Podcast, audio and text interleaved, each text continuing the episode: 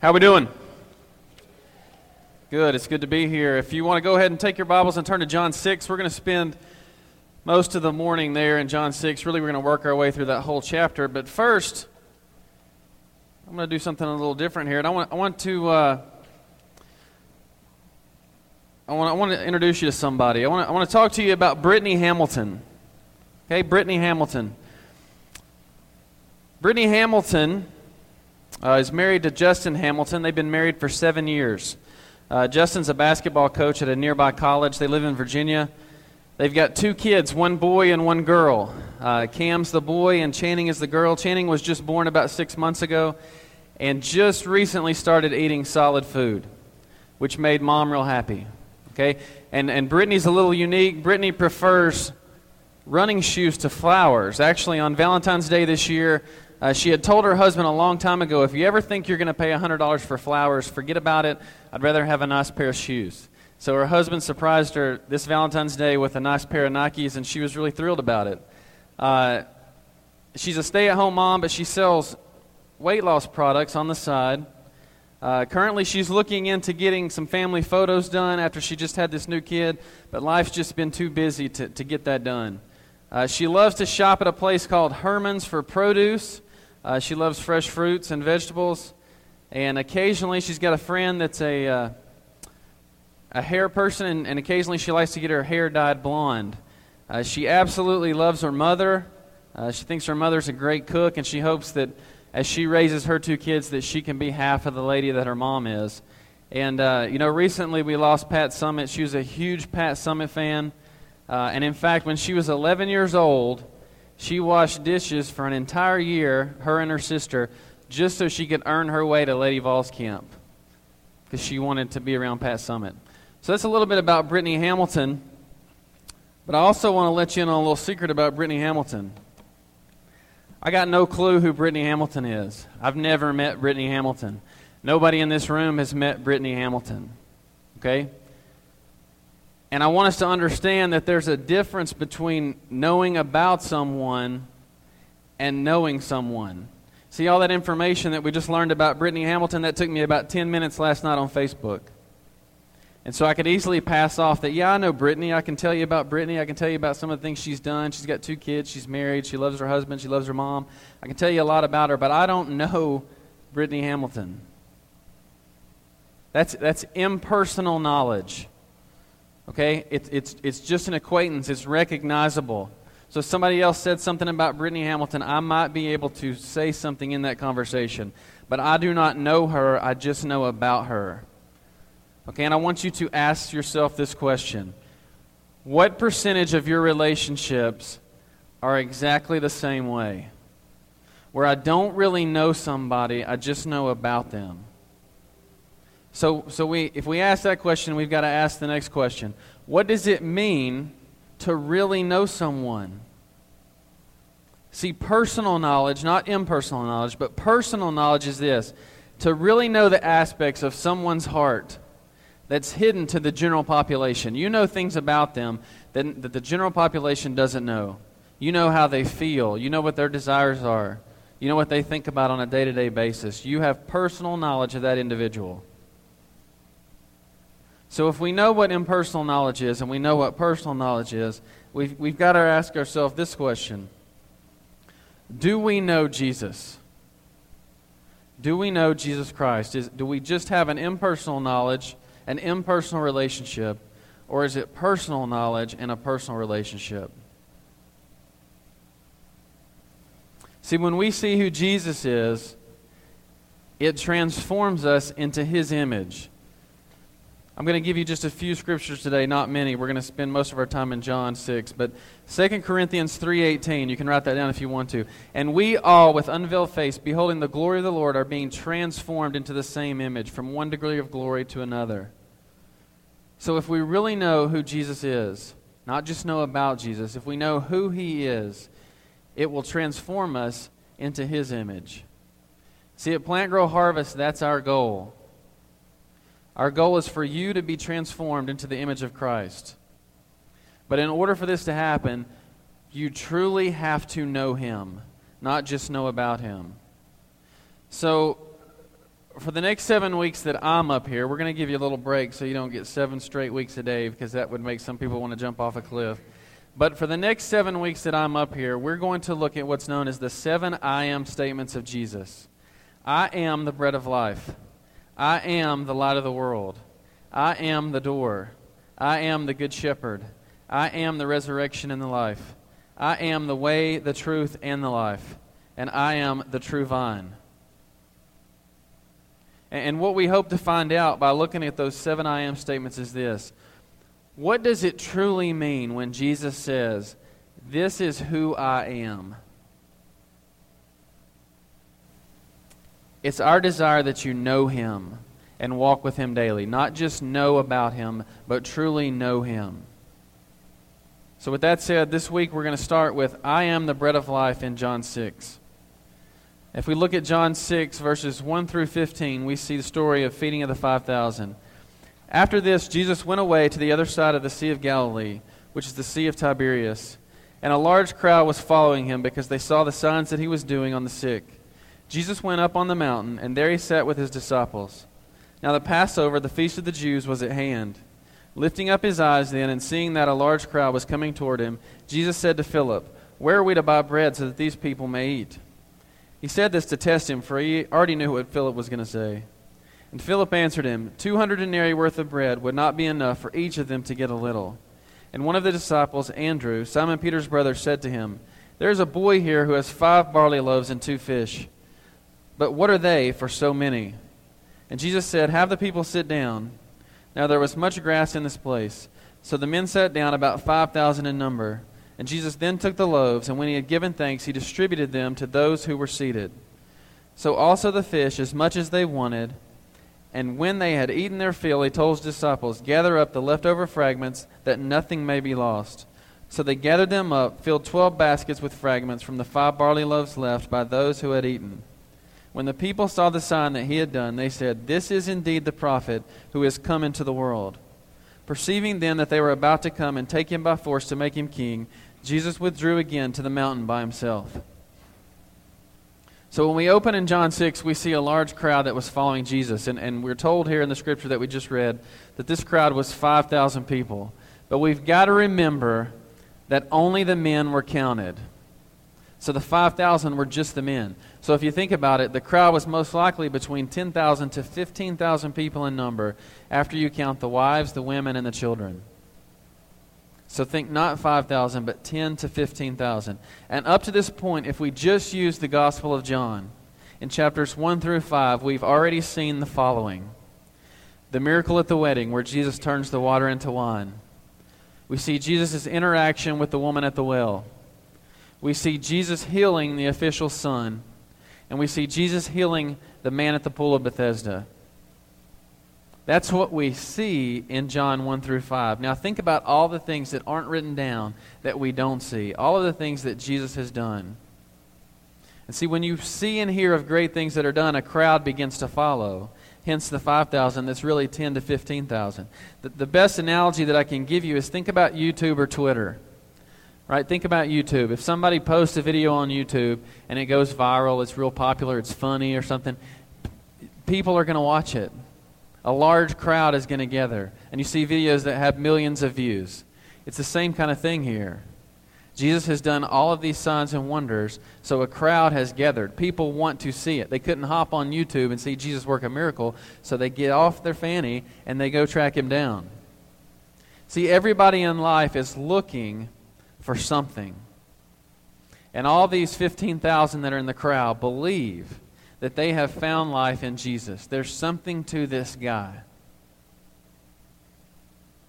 See, the older we get, the more precious that life gets. I'm not that old, but I understand that the older I get, it seems like the faster times goes by. I know I'm on a limited calendar. I'm on a limited clock. My days are going to run out. So life gets precious. So what are you looking for? What determines a fulfilled life for you?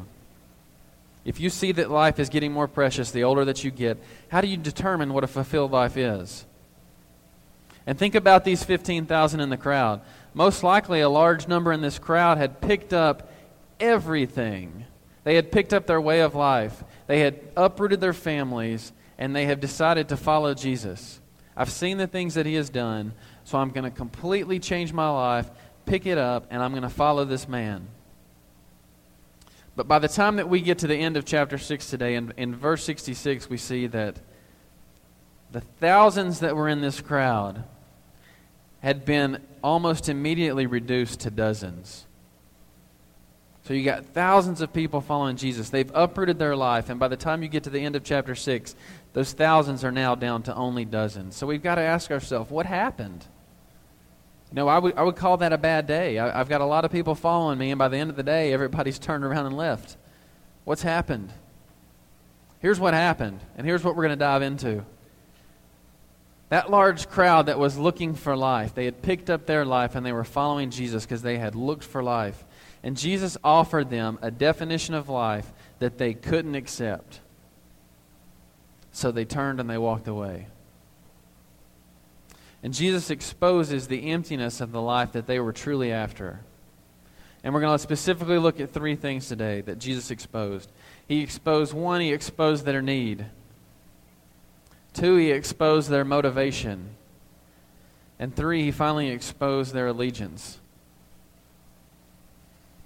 So as we move on in the story, verse 22, on the next day, the crowd that remained on the other side of the sea saw that there had only been one boat there, and that Jesus had not entered the boat with his disciples, but that his disciples had gone away alone. Other boats from Tiberias came near the place where they had eaten the bread, after the Lord had given thanks. So when the crowd saw that Jesus was not there, nor his disciples, they themselves got into the boats and went to Capernaum, seeking Jesus. When they found him on the other side of the sea, they said to him, "Rabbi, when did you come here?" And Jesus answered them, "Truly, truly, I say to you, you are not seeking me, not because of the signs you saw, but because you ate your fill of the loaves. Do not work for the food that perishes, but for the food that endures to eternal life, which the Son of Man will give to you. For on him God the Father has set his seal." Then they said to him, "What must we do to be doing the works of God?" And Jesus answered them, "This is the work of God, that you believe in him who he has sent." So they said to him, "Then what sign do you do, that we may see and believe you? What work do you perform? Our fathers ate the manna in the wilderness, as it is written. He gave them bread from heaven to eat." And Jesus then said to them, "Truly, truly, I say to you, it was not Moses who gave you the bread from heaven, but my Father gives you the true bread from heaven. For the bread of God is he who comes down from heaven and gives life to the world." And they said to him, "Sir, give us this bread always." If we really want to understand what's going on here in John 6, we've got to truly understand some context. There's a little backstory that we have to understand, and it's over in Exodus 16. And you can just make note of that, Exodus 16. But here we're looking at the Israelites who have made their exodus out of Egypt. And it only had taken them 6 weeks. They're in captivity for years. They're slaves in Egypt. Life is not good. But often, just like us, they get let out of captivity, and it only takes them 6 weeks to start complaining. In Exodus 16, verse 3, "And the people of Israel said to them, 'What that we had died by the hand of the Lord in the land of Egypt, when we sat by the meat pots and ate bread to the full, for you have brought us into this wilderness to kill this whole assembly with hunger.'" Here's what they're saying. Slavery was bad, but it wasn't going to kill us. And at least we could have a decent meal. You've drug us out here in the middle of the desert, and instead, we're going to die of hunger. This is miserable. So in verse 4, God provides. "Then the Lord said to Moses, 'Behold, I'm about to rain bread from heaven for you. And the people shall go out and gather a day's portion every day, that I may test them, whether they walk in my law or not.'" So this is where God provides the manna from heaven. And it was bread from heaven. And manna actually means, what is it? Because they didn't know what it was. If I saw bread falling from the sky, I'd probably ask the same question. What is this? So if we fast forward back to John 6 and you see this crowd, there was a thought and there was a belief at the time that they knew all about the story in Exodus. They even mention it here. And there was a thought that when the Messiah does come, when the true Messiah does come, he's going to bring bread from heaven, just like was provided in the Exodus. See, in their minds, it was their simple little minds. It was the same thing. Bread's going to fall from heaven. When the Messiah comes, more bread is going to fall from heaven. And so when they're hungry, like we talked about several weeks ago, you think about the large crowd. They're away from home. Jesus is teaching them. Think about 30 minutes from now. You're going to start thinking, I'm hungry. Where am I going to get food? What am I going to do? So the crowd's thinking the same thing. So Jesus performs the miracle and provides bread for the crowd. So it triggers a light bulb in the back of their head. Hey, remember back in Exodus when God provided the manna from heaven? Well, the Messiah is going to provide bread for us. Hey, this is our guy. This is our guy. If you want to do a study on your own, some things that you can write down, I encourage you to do on your own. There are a lot of parallels between Jesus Christ and the manna that was provided in Exodus. And here's just a few of them. Both came from heaven. The manna fell from heaven, and Jesus Christ descended from heaven. Both were free gifts from God. The Israelites didn't have to do anything to earn the manna, and we don't have to do anything to earn the gift of grace from Jesus Christ. Both were given exclusively to Israel, but they were gathered individually. See, the people had to go out and get their manna, just like we have to believe in Jesus Christ for our salvation. There's no such thing as collective salvation. My grandmother was a Christian, so I'm going to heaven. It doesn't work that way. See, it's a free gift, but we have to collect it individually. Both were despised by the people. We'll see here shortly where the people already grow sick of the manna, just like the Jews despised Jesus. Both had no saving power until they were ground and baked. See, the Israelites couldn't do anything with the manna until they ground it down and they baked it into a cake. And Jesus Christ couldn't provide salvation for us until he was ground up and hung on a cross.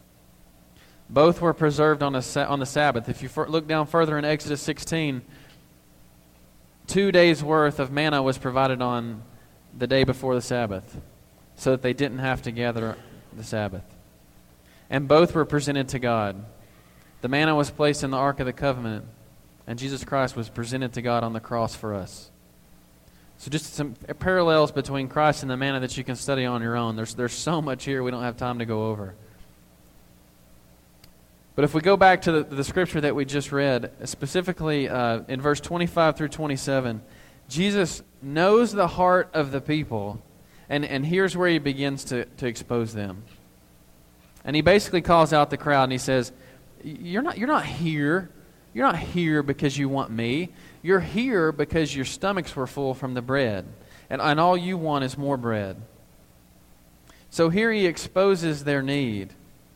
And it kind of parallels Isaiah 55:2. Why do you spend your money for that which is not bread and labor for that which does not satisfy? Listen diligent to me and eat what is good and delight yourselves in rich food. So Isaiah is saying, why do you labor for things? Why are you seeking out things that don't satisfy? And here Jesus exposes their need. He says, do not work for the food that perishes, but for the food that endures to eternal life, which the Son of Man will give to you. He's telling them, what you perceive as your need, we talked about this a few weeks ago, what you perceive as your need, it's not really your need. You're looking to the wrong thing. See, John here could use, there was 2 words for life that John could have used. And we talked about this 2 weeks ago. Bios, B-I-O-S, which means physical or material life. Physical or material things. And if you look in Luke 8, there's a story of the woman who's bleeding. And it talks about how she goes from doctor to doctor to doctor, and she spends all of her life trying to get this situation healed before she comes to Jesus. And the word that is used there in the Greek is bios. She uses all of her money, all of her assets, all of the people that she knows. Every possible solution that she can find is what she uses to try to feel that need, to try to meet that need. The other word is zoe, Z-O-E, which speaks of eternal life. This is the word that John uses here in chapter 6. And what Jesus is really saying is, you have a hunger. He's telling the crowd, listen, you came not because you wanted me, because just because you wanted more bread. But what you don't realize is you have a hunger that transcends your physical hunger, a thirst that transcends your physical thirst. You're worried about the wrong thing. See, you have a Zoe need. You have an eternal need that you are trying to fill with a bios solution. You're trying to fill it with bread, and it's going to fail you because tomorrow you're going to be hungry again. You're concerned with your stomach, and I'm concerned with your heart. I'm looking out for your eternal need, and all you're worried about is your current physical need. So Jesus is exposing their need. See, it's real simple. We all look at our lives, and if we're honest, if we look in the mirror and we're honest from day one, we understand that something is wrong. We understand that there's a hole to fill, that we're looking for something. I had a chance this past week, me and the boys got to go to the beach, and it was kind of funny because we're standing in the ocean, you know, as far as the kids can go out, and Brody is standing there. He's standing right there in the waves as they're coming. I mean, he's looking at them head on, and this little bitty wave comes in and just clips him on the legs, and immediately, no prompting, he looks at the ocean, and he's like, "Come on, waves!" And the next one, huge wave comes in and knocks him down. And I'm thinking in that moment, as I'm preparing for this too, I'm thinking, are we any different than that? Yeah, we recognize that we have a need, but for some reason we tend to think that we're in control. That I have a problem, but I'm going to find the solution because I can fix this. There's a Christian song out right now that I really enjoy that says, "Sometimes I've got to stop and remember that you're God and I am not." How often do we think, this is a problem, but I've got this. I'm going to find the solution.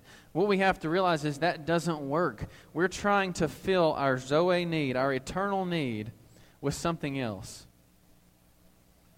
And Jesus is telling them, whatever you're looking for, whatever you're looking to for life, that's what you're feasting on. And if you find your life in things that perish, if what is so important to you, if how you define yourself comes out of things that will perish, you will never be filled. Because you need an eternal solution for your eternal need. If we go on in verse 28 to 34... If we look at that again. Then they said to him, "What must we do to be doing the works of God?" And Jesus answered them, "This is the work of God, that you believe in him who we have sent." So then he said to him, "Then what sign do you do that we may see and believe you? What work do you perform? Our fathers ate the manna in the wilderness, as it written. He gave them bread from heaven to eat." And Jesus said to them, "Truly, truly, I say to you, it was not Moses who gave you the bread, but my Father who gives you the true bread from heaven. For the bread of God is he who comes down from heaven and gives life to the world." And they said to him, "Sir, give us this bread always." See, the people are still looking for that bread falling from the sky. They don't get it. They're missing it. And how often, we have to ask ourselves, how often are we missing it? How often are we trying to fill an eternal need with a physical solution that will fade? We have to recognize our need. We have to recognize our need. Number two, Jesus exposes their motivation. In what we just read, Jesus is exposing their motivation. He's saying, listen, you're here because of the benefits that you get from me, not because of the relationship that you get with me. You're not looking for a relationship. You're just looking for benefits. And what do they talk about here in that passage we just read? What do we have to do? What is the work that we have to do? See, when you remove relationship, all you have left to do is work. When there is no relationship, all you have left to do is work. It's this consumer mindset that we often fall into. See, the people only see Jesus as a middleman, where they can get things from him. It's that impersonal relationship that we talked about. Now, I don't want to really know who you are. I just want to know about you. And as long as I can get my stuff, I'll be happy. It's an impersonal relationship, an impersonal religion. If we're in this for the benefits of Christianity, but not the Christ of Christianity, then we're going to be that person that misses it, just like these people. We're going to miss it. We're going to be that person that never drinks, that never eats. And we're just going to be motivated by whatever it is that you're motivated by. It can be guilt. It can be, I'm going to be good enough, self-righteousness. It can just be my emotions. It can be friends and family. My friends go to church on Sunday, so I'm going to go. Culture, we live in the Bible Belt. Sunday, it's what I'm supposed to do. If people see me go to church, they're going to think about me differently. Maybe they'll think I'm a good person. Or maybe I'm just a moralist. So I'm going to try to be the best person I can be, and I'm always going to try to do what's right. And if this is who we are, if this is us, there will be a disparity between the public appearance of our relationship with Christ and the private reality of it. I want you to hear that. There will be a disparity between the public appearance of our relationship with Christ and the private reality of it. And here's what that means. I talk a lot about God, but I don't talk to God. I talk a lot about God's Word, but I don't really read God's Word. And all the time, all that I believe is that it matters more what people think than what God thinks. I want you to hear something. You can fool a lot of people, but you cannot fool God. You can fool a lot of people, but you cannot fool God. And this impersonal knowledge, this I'm just going to go through the motions, it can change your schedule. It can change what you do. Well, I go to church on Sunday. That's what I do. Maybe I go on Wednesday nights because that's what I do. But it's not going to change your heart. Relationships change people. Okay? Things don't change people.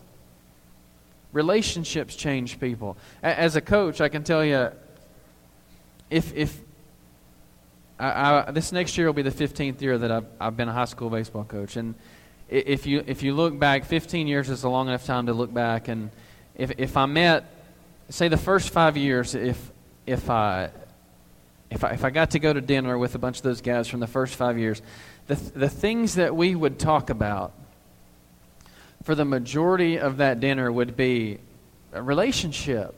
It would be the things that we did together. It would be the silly things that happened at practice, or that time that coach got so mad and we didn't know what he was going to do, or it would be the relationship part. We would never sit in that room and talk about, for 5 minutes we might talk about, remember when we won that game? Remember when we did this? But for the majority of the time, we're going to talk about relationship, because relationship is what changes people. A relationship with Christ is what changes you. It's not just knowing about Him. It's a relationship that's going to change you. Being transformed into the image of Christ. Remember, that's our goal. Being transformed to the image of Christ doesn't happen without that relationship. It's impossible. It doesn't come by wanting things from Jesus. Hey, man, what am I going to get from you? It comes from wanting Him. So the question you have to ask yourself, Jesus exposes their motivation. He calls them out. You're not here because you want me. You're here because you want more bread. The question you have to ask yourself is, what is your motivation? Do I recognize my need? And what is my motivation? If we move on to verse 35, Jesus said to them, I am the bread of life. Whoever comes to me shall not hunger, and whoever believes in me shall never thirst.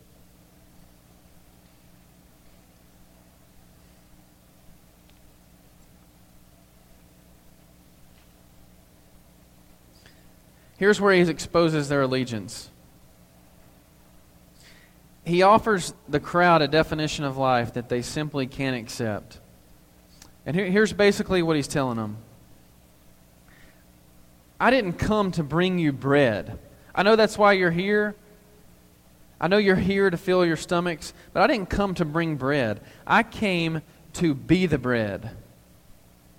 I didn't come to just improve your life, to make tomorrow just a little better for you. That's not why I'm here. I came to be your life.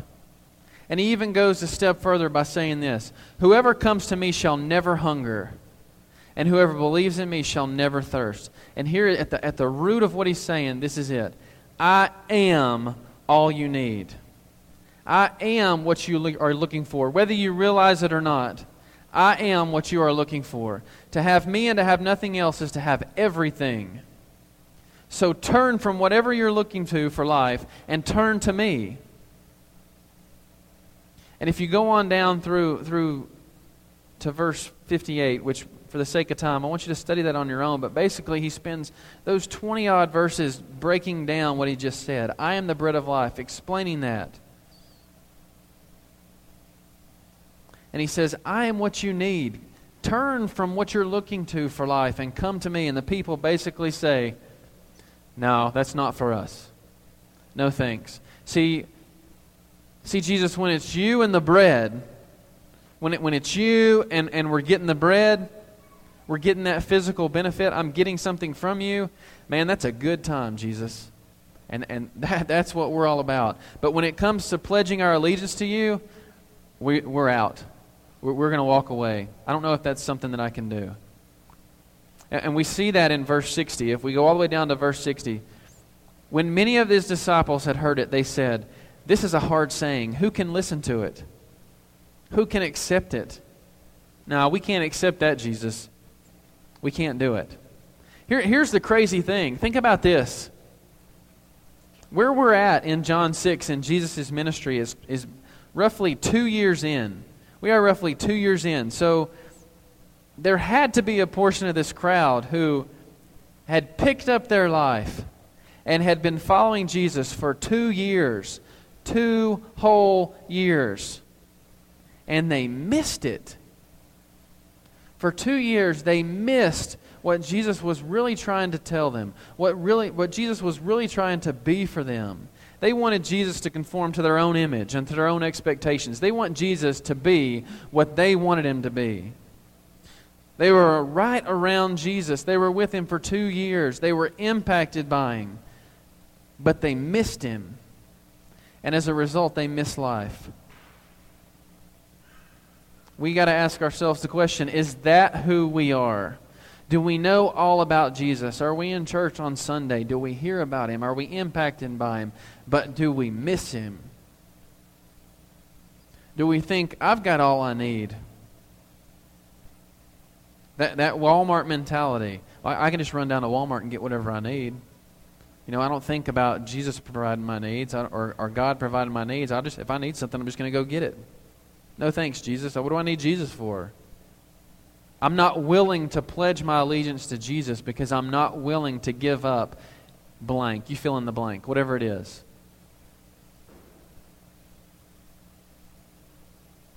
First Corinthians 11, 23 and 24.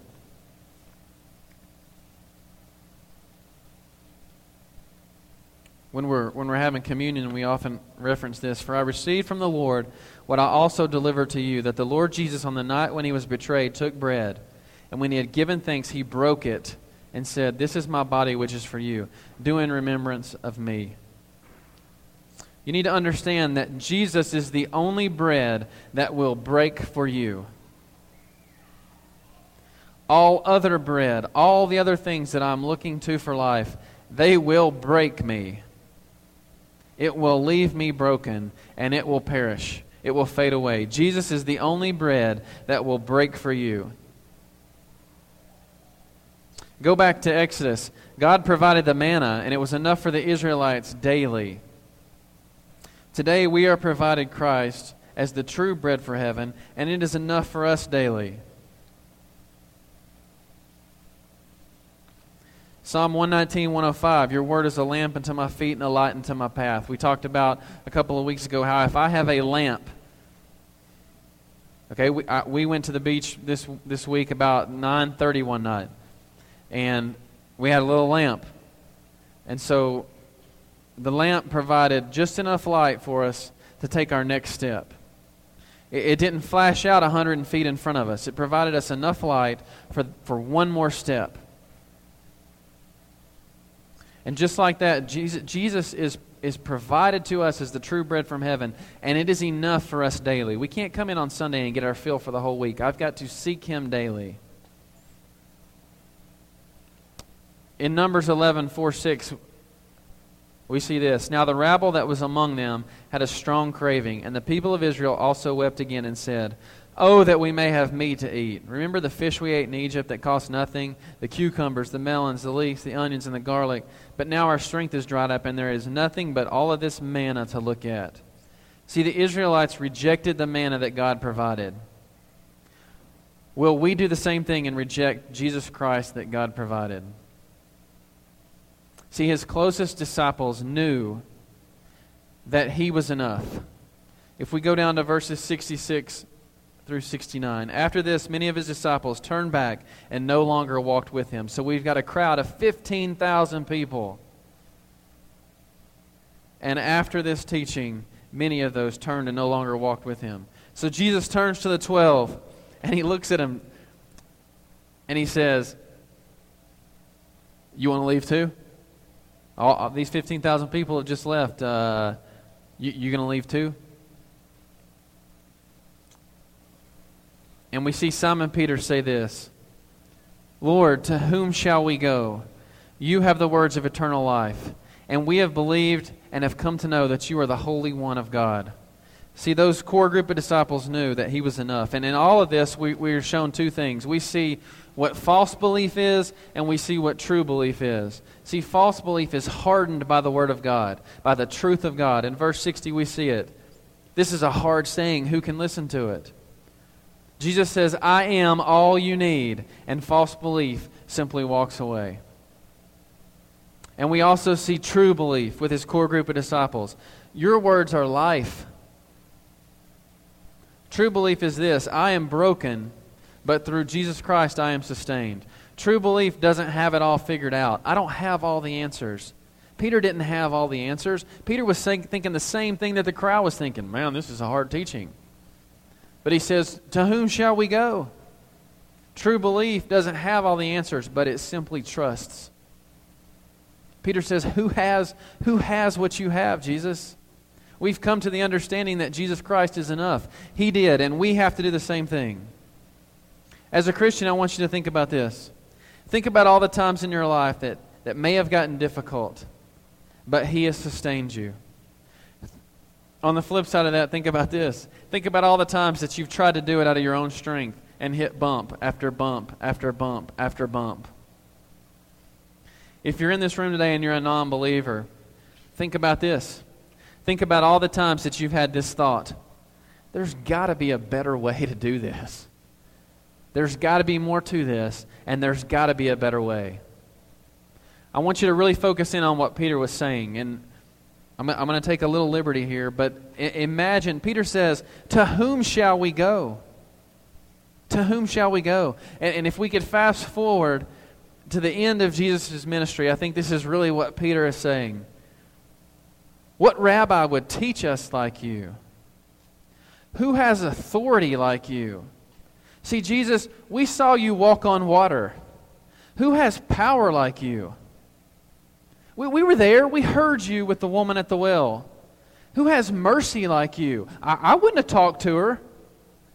But we were there and we saw you. Who has mercy like you? We saw you in all the mobs, in all the crowds. Who has courage like you? We heard you weeping in the garden. Who has faith like you? You knew what was going to happen. We saw you nailed to the cross. Who has a love like you? We heard you speak forgiveness into your enemies. Who has grace like you? We saw you defeat death. Who has victory like you? And we didn't want you to leave, but we saw you ascend to the right hand of the Father. Who rules like you? And you know what? We know that you're going to return. We know that you're going to bring restoration to everything and the ultimate defeat to your enemies. Who has an ending like you? Where would we go? Where would we go? Understand this. You can make your life about your job. You can make it about your kids. You can make it about your body, your hobby, or anything else. You name it. You can make your life about anything else. But you're going to end up just as empty as when you started. Because Jesus is the only bread that will break for you. Think about the broken world that we're living in. Think about just this past week. Think about Dallas. Think about all that went down. The week before that, think about Orlando. Just think about locally. Think about the drug issue locally, the crime issue locally. We're living in a broken world, and where does all that come from? Everybody is looking to something for life. But when we don't seek Jesus for life, we're missing it. We're missing the answer.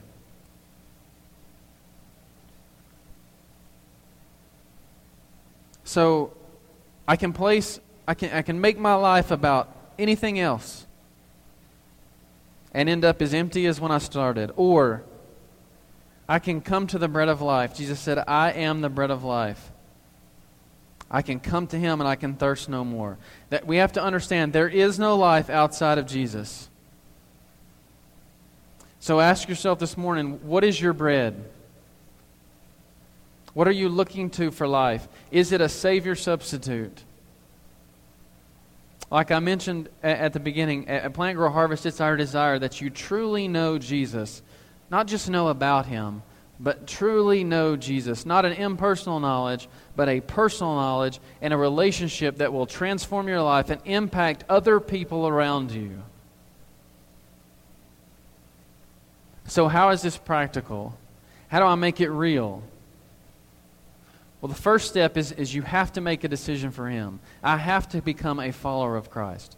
Am I going to do like the crowd and turn and walk away, or am I going to choose to pledge my allegiance to Christ? Do you understand that he is all that you need, and that he is ready and he is willing to shower you with grace? And if you've already made that decision and you are resting in him, ask yourself this: is he my bread? Not just my bread on Sunday. Is he my bread daily? Are my day-to-day decisions filtered through him? Does he play a part in my everyday life? Am I only looking for benefits that I can get from him? You know, what can I get? That consumer mentality. Or am I longing for a relationship with him that will transform my life? See, as a coach, one of the things that I tell my guys is, the sooner that you figure out that this is not about you, the better off that you're going to be. The sooner that you can figure out that this is not about you, the better off that you're going to be. See, if your life is transformed by Jesus Christ, then it's going to have an impact on the world around you. Jesus Christ said, I am the bread of life. Whoever comes to me shall not hunger, and whoever believes in me will never thirst.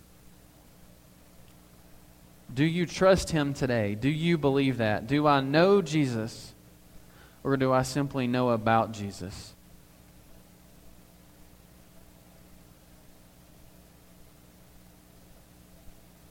I'm going to pray, and just for a minute, I just want us to be quiet, some time to think about what we've heard. If that's a decision that you would like to make today, man, we would love to talk to you about that.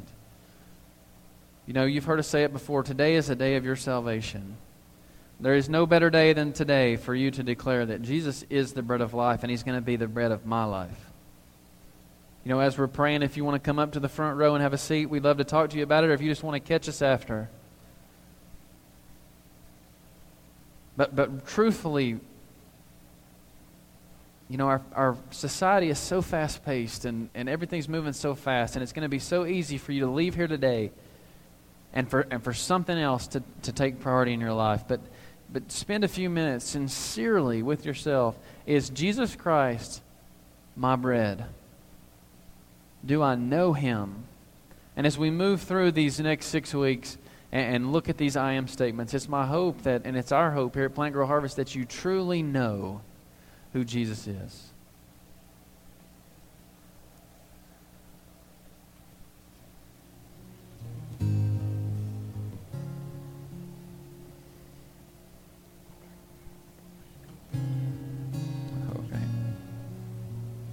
The bread of life,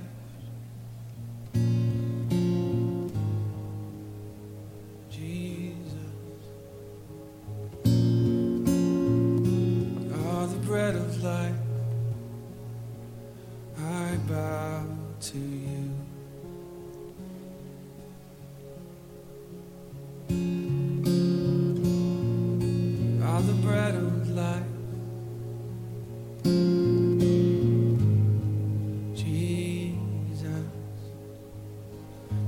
The bread of life.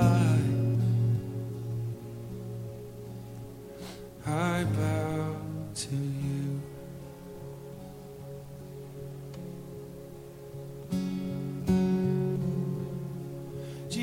precious Lamb of God, saving love for all, Lord of heaven and earth, Father's love for all, I bow to you, Jesus, Lamb of God, saving love for all, Lord of heaven and earth, I bow to you, bow to you, bow to you.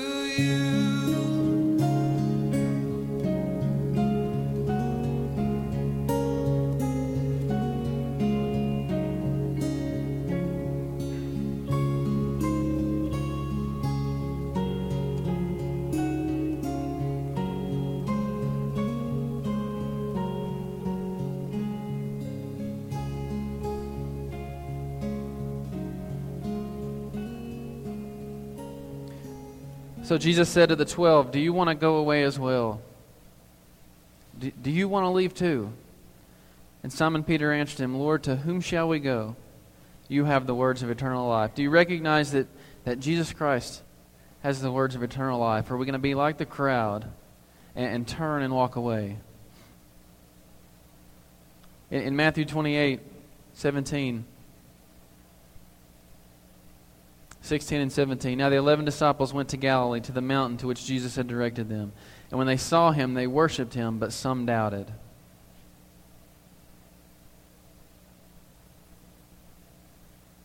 True belief doesn't have all the answers, but true belief is going to trust. So even if you have doubt, am I going to trust that he is the bread of life? Or am I going to allow that doubt to push me away and walk away like the crowd? Again, if you would like to talk about making a decision for him today, or if you would just like prayer, or if anything's on your heart, we'd love to talk with you after service. We want you to stay and eat with us and fellowship with us so we can get to know you. But I pray that you'll spend some time this week and really dive into John 6 on your own. And do I understand that Jesus is the bread of life? And if I have him, I have everything that I need. Dear Heavenly Father, we thank you for this time that we've had to study your word, and we thank you for your gift of Jesus Christ, how he came for us and died on the cross for our sins so that we may receive salvation, a gift that we didn't deserve, but that you lavished that grace upon us for reasons that we can't understand. But Lord, we're so grateful for it. Thank you for the bread of life. Thank you that in a crazy world we can have an anchor that we can cling to. Thank you, Lord, that we have so many problems, and that there are many days that life isn't easy, but that we know the answer. So many people are wandering around, wondering what the answer is. There's got to be a better way. There's got to be more to this. We thank you, Lord, that we know the answer, and that it's the bread of life. Lord, we ask you to bless this food today, and I ask that your word will resonate in the hearts of those that are here, and that it will sink deeply and penetrate and just marinate for the week to come, Lord, that we may have a fire in our belly to dive into your word and to just study and to draw closer to you. Lord, we thank you for who you are. In Jesus' name we pray. Amen.